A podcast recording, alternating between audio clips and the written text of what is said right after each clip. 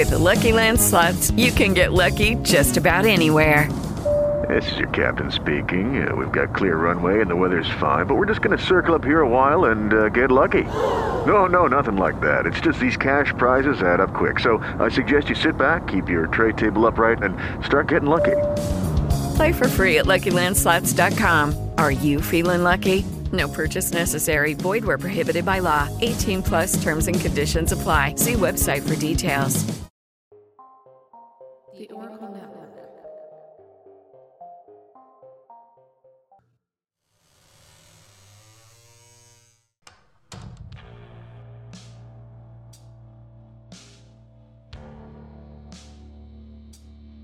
Well, hey there, friends. Welcome to a special bonus Patreon episode. I'm your host, Melanie Peterson, and this one is one that I did previously to go along with my vampire theme from back in October, and it is a doozy. Today I'm going to cover The Butcher of Hanover, Fritz Haarmann. Now, this guy is no picnic. I've actually had legit nightmares about him where I knew it was him, but he was actually in the form of one of my close relatives. And it was scary enough that I bolted upright in bed in the middle of the night, covered in sweat. My cat was staring at me all freaked out, so I was probably making some kind of distressing sound as I slept, and it, I don't even think I fell back asleep that night. So, needless to say, he really haunts me. He really freaks me out. Fritz Haarmann terrorized Hanover, Germany for six years, claiming the lives of at least 24 young men and boys, but he is suspected of dozens more. He was a well known black market butcher, a favorite among housewives for his ability to procure affordable meat, and he also sold secondhand clothing. To those who knew him and knew him around town, he was a quiet, friendly man Perhaps a bit eccentric, but no one ever suspected him of being a brutal serial killer. He was even a police informant during the time of his killing spree, so police knew who he was and they liked him. They kept using him as an informant. He was highly regarded as their favorite, but for some reason, they had no clue about his extracurricular activities. There was a slew of murders. Young men and boys who were often runaways would go missing, and then their mutilated, lifeless bodies would be uncovered, or the remains would be found on a riverbank.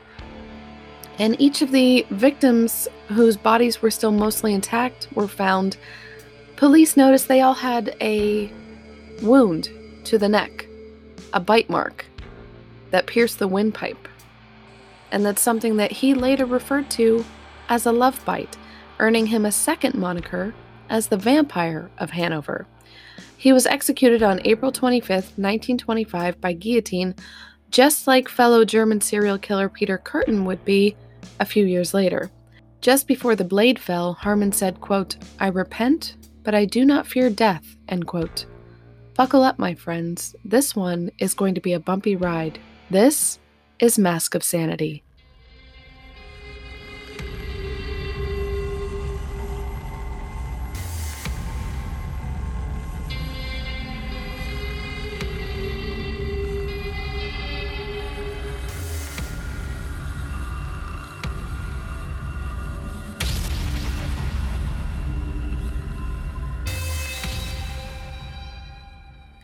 Friedrich Fritz Haarmann was born on October 25, 1879, in Hanover, Germany. He was the second youngest of seven children, and the family was extremely poor. They were destitute, they had very little. His father was known as Sulky Ollie, and he worked as a railroad fireman. He was also reportedly extremely hard on his youngest son, and Fritz was not a good student. He preferred, quote, playing with dolls, wearing dresses, and avoiding other children, especially boys, end quote. He was remembered as being mostly a sickly child and staying as close to his mother as possible, basically until he was a teenager. His father, Ollie, believed that his son was weak, and in an attempt to toughen him up, he sent his son Fritz to a military school in Breisach, Germany, when he was just 16 years old. Fritz apparently enjoyed his time at the school and thrived in a military environment, but after a few months, he was diagnosed with epilepsy And it's also suspected that Fritz suffered from some form of mental illness, which became more apparent during this time. After about a year of treatment and trying to see if there was a way they could keep him in the academy, he ended up being dismissed. And when he returned to Hanover, his father was incredibly disappointed. He looked at his son as a failure. Fritz got a job working in a cigar factory, but in 1898 he was arrested for allegedly molesting young boys. But when he was eventually evaluated by a psychologist, he was found not mentally fit to stand trial, so Haarmann was sent to a mental institution for further observations and intervention. And his father saw this as an opportunity. He didn't think very highly of his son. He didn't want to put up with any of his issues, so he seemed to kind of make it his mission to get his son to be accepted as a permanent resident in the asylum. He didn't want his son out in the real world walking around. I'm sure with the medical issues as well as the playing with dolls, the wearing dresses, the not wanting to play sports, which just because you don't want to play sports as a boy doesn't mean there's something wrong with you. But at this time, I'm sure his father was very worried that his son was too weak and I hate to say it, but probably too feminine to survive. Fritz remained in the institution for six months before he escaped, and he fled to Switzerland, where he would stay for almost the next two years. He was working, and while there, he met and was soon engaged to a woman named Erna Lowert. But the engagement didn't last long. Fritz actually broke it off upon learning that Erna was pregnant, and then he moved back to Germany in 1900. Feeling obligated for whatever reason to complete his compulsory military service, even though he probably would have been excused due to his medical history, Fritz Haarmann enlisted in the army, allegedly using a fake name, because if they had realized who was trying to enlist, they would have rejected him. But for some reason, he felt this need to serve. But again, his time in service was short. He was dismissed in 1902 for medical reasons because of his epilepsy. This time, he was, quote, awarded a full military pension and returned to live with his family and took employment in the small business his father had established, end quote. His father still made attempts to send his son back to the asylum for good whenever he had the opportunity, but Fritz always managed to sidestep that. And because Fritz and his father were always at odds, they fought constantly. And one time, after a really big fight, Fritz was arrested and charged with assault against his father. So, once again, he was evaluated by a psychologist and found competent, but the charges were dropped and he returned home to his family. At this point, Fritz was living solely off his military pension, but in 1904, his pension actually increased when he was finally officially listed as disabled. So, with the extra income, he decided to try to open a small shop, but it went bankrupt shortly after. For the next 10 years, Fritz Haarmann would resort to petty crime and robbery to supplement his income. He would frequently be arrested and did a few short stints in jail, but eventually, he was able to charm his way into becoming an informant for the Hanover police. And he gave officers what they believed was reliable and consistent information about other criminals around the city. He was still a repeat offender while he was informing on his fellow criminals, and eventually, police got fed up with the hypocrisy because he was ratting on these criminals, but he was still going and committing crimes himself. So they decided enough was enough and charged him with multiple thefts, and it was right around the time of the start of World War I. So this was 1914. Fritz was found guilty, obviously, and sentenced to a five year term.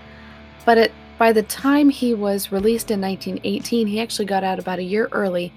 He was let back out into a society that was completely ravaged by poverty from the war. And while in jail, he had met a 24 year old pimp named Hans Grans, and the two of them fell in love. While they were both in jail, they actually made a promise to each other that once they were both out, they would live together. So by the time Fritz got out, he went and found a place And then once Hans was released, he came to live with Fritz. They were living together. Fritz really had no real occupation. He still worked as an informant for the police. And because of how desperate the country was right now, it really gave him a much easier opportunity to commit crime without really being suspected or noticed by authorities because crime was so rampant. In addition to working as an informant, he also occasionally worked for smugglers, but eventually, Fritz began to feel himself turning his attention towards young boys. 17 year old Friedel Roy ran away from home in September 1918, but his father soon set out after him, he wanted to find his son and bring him back home, so he went searching all over Hanover, asking whoever he could if they had seen his son. He soon, quote, learned that young Friedel had been friendly with Haarmann, who often took young boys over to his apartment for a bit of fun, end quote. With this new information, Friedel's father went straight to the police, begging them to go to Haarmann's home and ask him about his son. After much resistance from the police due to Haarmann standing as one of their most reliable informants, he finally convinced them. So they visited Haarmann's home, but instead of finding the missing teenager, they found Fritz Haarmann in bed with a 13 year old boy. What police didn't know at the time was that the severed head of Friedel Roy had been hidden behind Haarmann's stove the entire time they were in his home. Haarmann was arrested and charged with the sexual assault of a minor and served nine months. When he was released, he went right back to his same pattern, working as an informant for the police, and he also began to hang out around the train station in Hanover, selecting young boys who were traveling alone or who were working as sex workers.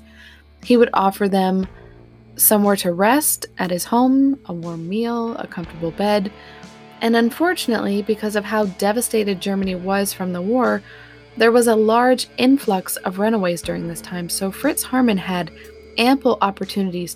His victims were mostly, quote, young male commuters, runaways, and occasionally male prostitutes who hung around Hanover's Central Railway Station, whom Haarmann would lure back to his apartment and then kill by biting through their throats, sometimes while sodomizing them. All his victims were dismembered before they were discarded, usually in the River Leine. Over the next six years, Fritz Haarmann committed 24 known murders of young boys, but he's suspected of at least 27, with the real number likely even higher. After the murder of Friedel Roy on September 25, 1918, Fritz wouldn't kill again until February 12, 1923, when he lured 16 year old Fritz Frank to his home. On March 20th, 17 year old Wilhelm Schultz, an apprentice writer, went missing. Two months later, on May 23rd, 15 year old student Roland Hutch disappeared from the Hanover railway station, and just days later, a runaway from Weimar, Germany, 18 year old Hans Sonnenfeld, vanished from the streets of Hanover. Whatever possessions that belonged to his victims that either he or his lover Hans didn't want, Fritz would actually sell on the black market, so he became known as a second-hand clothing salesman. 13 year old Ernst Ehrenberg disappeared while running an errand for his parents on June 25, 1923. When Haarmann was finally arrested, he was found in possession of Heinrich Strauss's violin case. He had murdered and dumped the 18 year old's body on August 24th. A month later, on September 24th, Paul Broniszewski's uncle grew concerned when his nephew never arrived at his home for a visit. 18 year old Paul was never seen again. Richard Graf, 17, was so thrilled that a Hanover detective had offered him a job and excitedly told his friends about it. Graf would go missing in September and it's suspected that the detective was actually Fritz Haarmann. In October 1923, three more boys went missing. 16 year old Wilhelm Erdner disappeared from the Hanover station on October 12th. Fritz Haarmann later sold his bicycle. On October 24th, 16 year old Hermann Wolf vanished, but his clothing and other belongings were found in the possession of Fritz as well as several of Haarmann's friends. Three days later, on the 27th, Heinz Brinkman, 13, missed his train home. He was last seen at the Hanover railway station. On November 11th, witnesses state they saw Fritz Haarmann walking away with 15 year old Adolf Hannappel, who was working as an apprentice. Adolf was never seen again.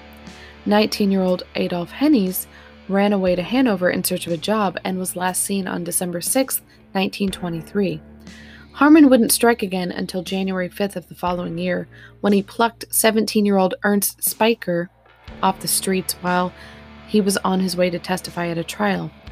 Less than two weeks later, 18 year old Heinrich Koch, a known acquaintance of Haarmann's, disappeared on January 15th. 19 year old Willie Sanger and 15 year old Herman Speichert disappeared just six days apart on February 2nd and February 8th. Articles of Sanger's clothing were discovered in Haarmann's home after his arrest. Fritz Haarmann took a short break, not attacking again until April 1924. On the 6th, 16 year old Alfred Hogreff went missing. His clothing was once in Haarmann's possession. The last time anyone saw 22 year old Herman Bach was when he was spotted walking towards Haarmann's apartment in mid April. 15 year old Wilhelm Apel went missing as he walked to work on April 17, 1924, and just nine days later, Haarmann murdered 18 year old Robert Witzel and dumped his body in the Leine on April 26th. Haarmann would claim three more victims in May. Heinz Martin, 14, disappeared while waiting for the train on May 9th. On May 26th, he attacked and murdered 17 year old Fritz Wittig and then went back out that same day and abducted 11 year old Friedrich Abeling, who would be Haarmann's youngest known victim. On June 5, 1924, 16 year old Heinrich Koch was on his way to a college class and was last seen walking with Fritz Haarmann. Finally, on June 14, 1924, a little over a week before he would finally be captured, Fritz Haarmann murdered 17 year old Eric de Vries. During these six years, as dozens of young boys went missing and Haarmann continued to be the Hanover Police Department's favorite informant, he was either able to redirect their attention if things got a little too focused on him, or perhaps it's also suspected that the police turned a blind eye to his crimes. They had done it before, so it's not unheard of that they would have done it again. They didn't say anything when they'd see him selling clothes or items that clearly didn't belong to him. They never questioned the source of his meat. And it wasn't until more and more parents of missing boys came to Hanover in search of their sons, pleading with police to do something about it, that they finally began to take the whole thing seriously. The unknown killer was being referred to as the Vampire of Hanover, and because he had skated under the radar for so long, Fritz Haarmann was feeling pretty much unstoppable. Except, things would begin to change in May 1924. Police were called to the banks of the River Leine after children found a skull and several other bones washed up on the riverbanks. By now, there was really no way for police to ignore what they suspected was the work of Fritz Haarmann.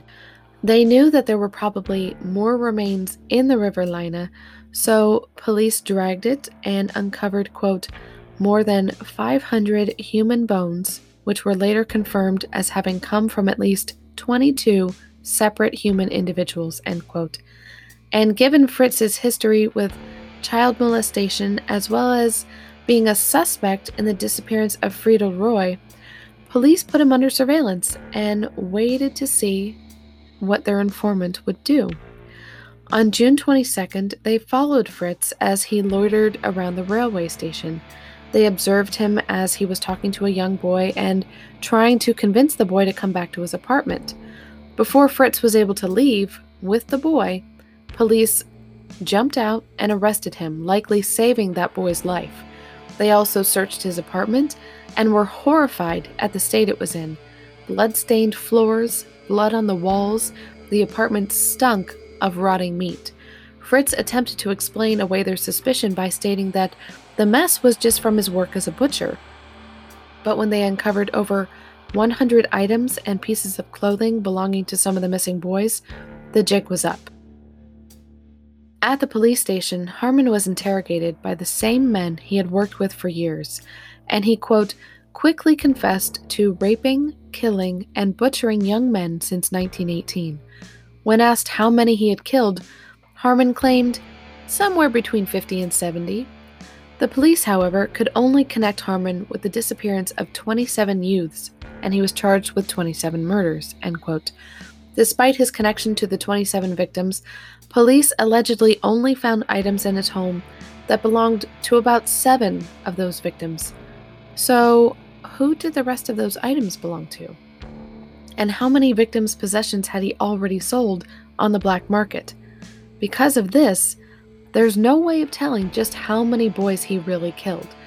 Fritz Haarmann remained in custody until the start of his trial on December 4, 1924, and because of the magnitude of his crimes and the attention that came along with it, Fritz's trial was basically a circus.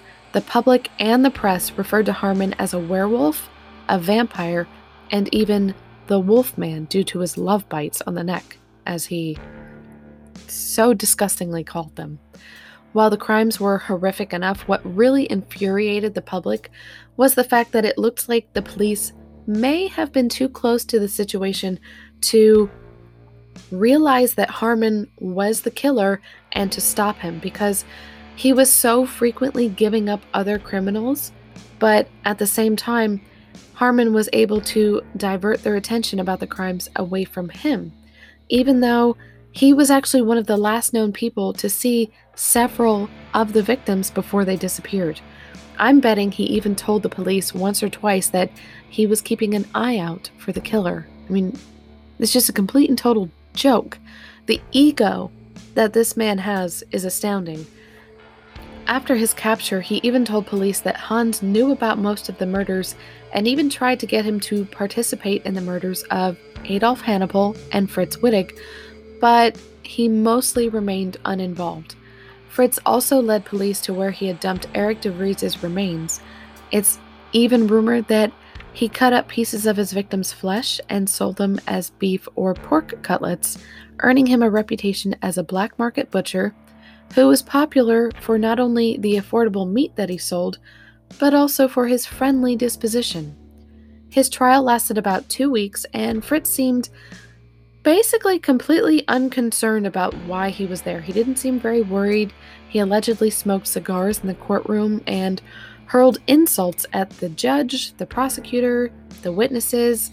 When he was shown a photo of one of the missing boys, he, quote, shouted at the boy's grieving father that he could never have had anything to do with the child as he was far too ugly, end quote. On December 19th, he was found guilty of 24 out of the 27 murder charges, complete with a death sentence.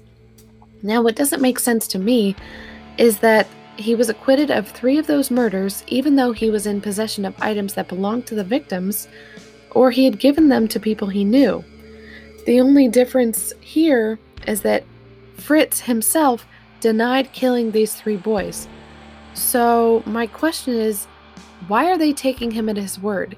He's not being even remotely honest until he gets backed into a corner. He's never actually admitted to the full number of victims that he is responsible for killing.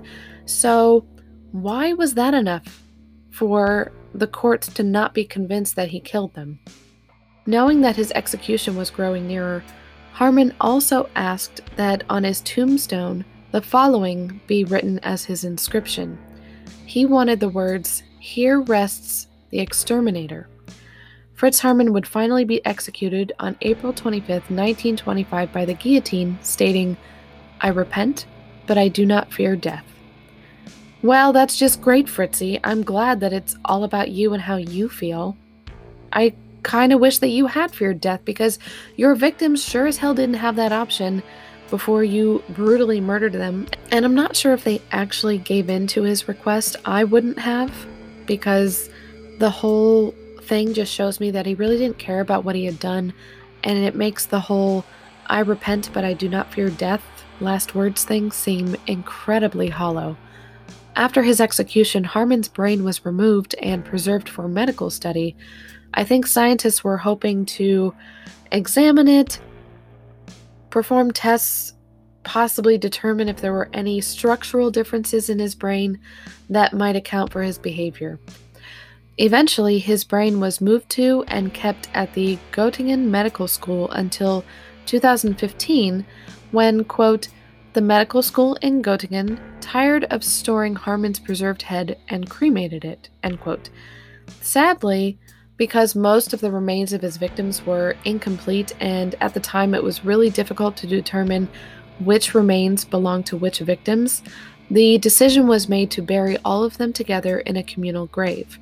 They also erected a large granite stone memorial at the gravesite so that people could go and pay their respects. After his trial, Haarmann's lover Hans was actually charged with and found guilty of, quote, enticement to murder in the case of Adolf Hannappel, an apprentice who vanished from Hanover's railway station on November 11, 1923. Witnesses had seen Grans in the company of Haarmann pointing to quote.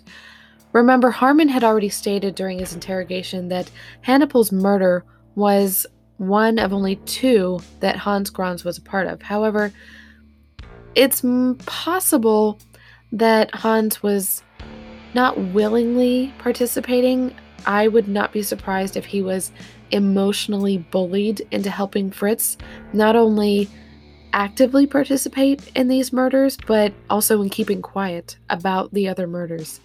With this witness testimony, the jury believed that the murder of Adolf Hannappel was actually carried out because of Grand's selection of the boy.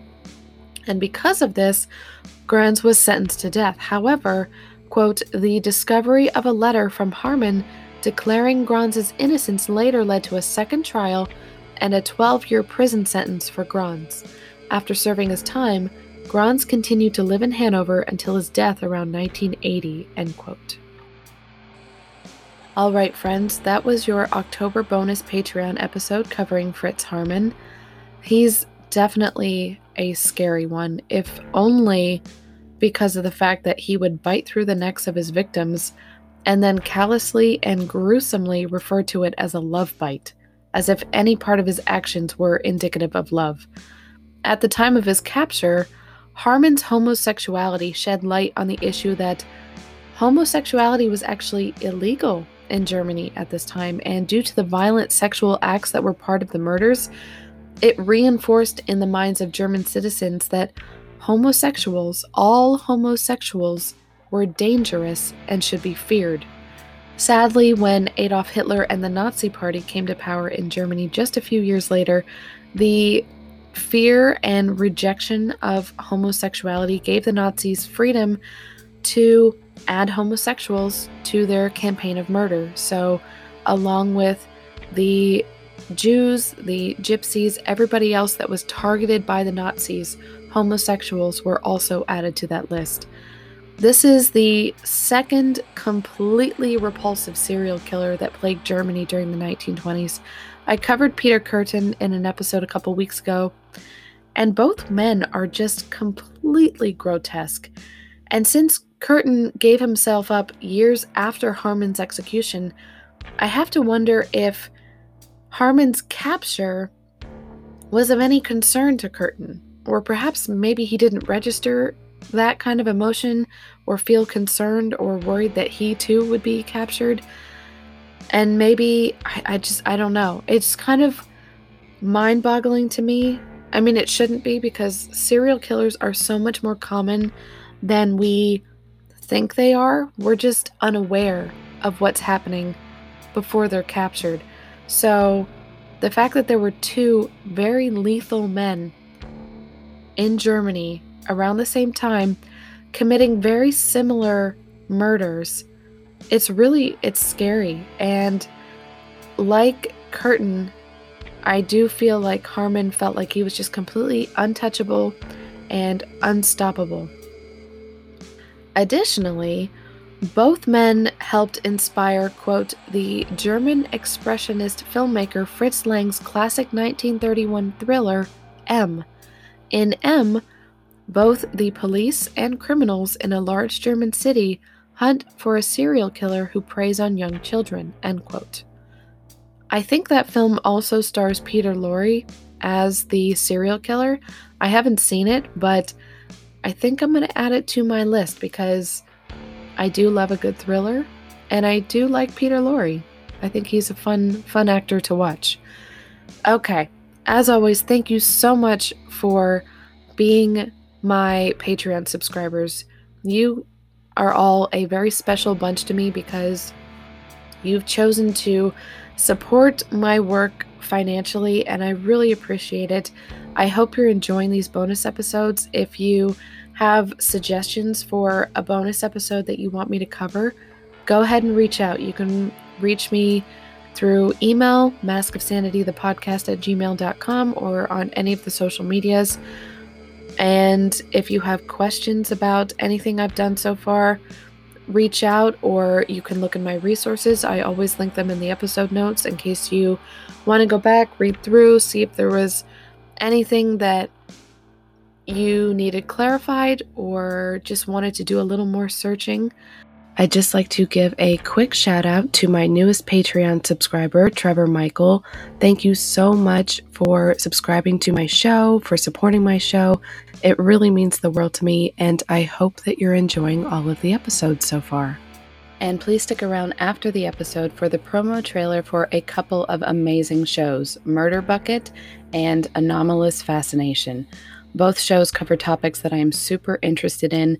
Murder Bucket's host Hannah takes deep dives into different murders and other weird stuff. Her episode on the Eastern State Penitentiary is one of my favorites. So, if anything, definitely go and listen to that one. And Anomalous Fascination covers unexplainable phenomena this is a topic that just sends shivers down my spine. The universe is huge and there's so much we don't know, and Andrew really does a great job of breaking it down so that someone can try to understand what we don't understand. So please go check out these shows, subscribe, and leave them a five star rating and review. Thank you all so much for listening, and until next time, stay safe, friends.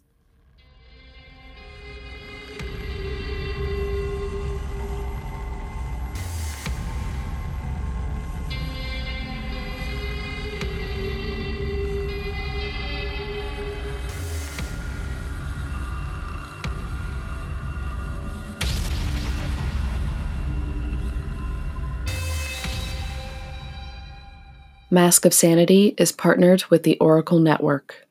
Hey, hey! Are you that weird one in your friends group that loves to watch true crime documentaries? Have you ever wanted to learn more about the lesser known crimes? And are you fascinated with ghost stories? I'm Hannah, the creator, editor, and host of Murder Bucket, a podcast that talks about, get this, murders paranormal activity, abductions, kidnappings, and weird stuff. Join me every Tuesday wherever you listen to podcasts to get the inside scoop on some of the most interesting topics in the true crime world. I am also very active on social media. You can find me on Instagram at MurdBucket, Facebook at BucketMurd, and Twitter at The Murder Bucket. Hello, friends. Take a dive into the unknown with the Anomalous Fascination Podcast. A new podcast where I research and discuss some of the most incredible and unexplainable phenomena, people, and historical events in human history. Episodes are packed full of incredible stories, theories, and mysteries, all in short, family friendly, and easily digestible format. Prepare to be blown away by the mysteries of the universe, or, at very least, you'll be a lot more interesting at parties. To hop in, search Anomalous Fascination on YouTube, Apple Podcasts, Spotify, or the podcast app of your choice. And don't forget to follow the show at Anomaly Pod on Twitter. Let's take a stroll, shall we? With the Lucky Land slots, you can get lucky just about anywhere. This is your captain speaking. Uh, we've got clear runway and the weather's fine, but we're just going to circle up here a while and uh, get lucky. No, no, nothing like that. It's just these cash prizes add up quick. So I suggest you sit back, keep your tray table upright, and start getting lucky. Play for free at LuckyLandSlots.com. Are you feeling lucky? No purchase necessary. Void where prohibited by law. 18 plus terms and conditions apply. See website for details.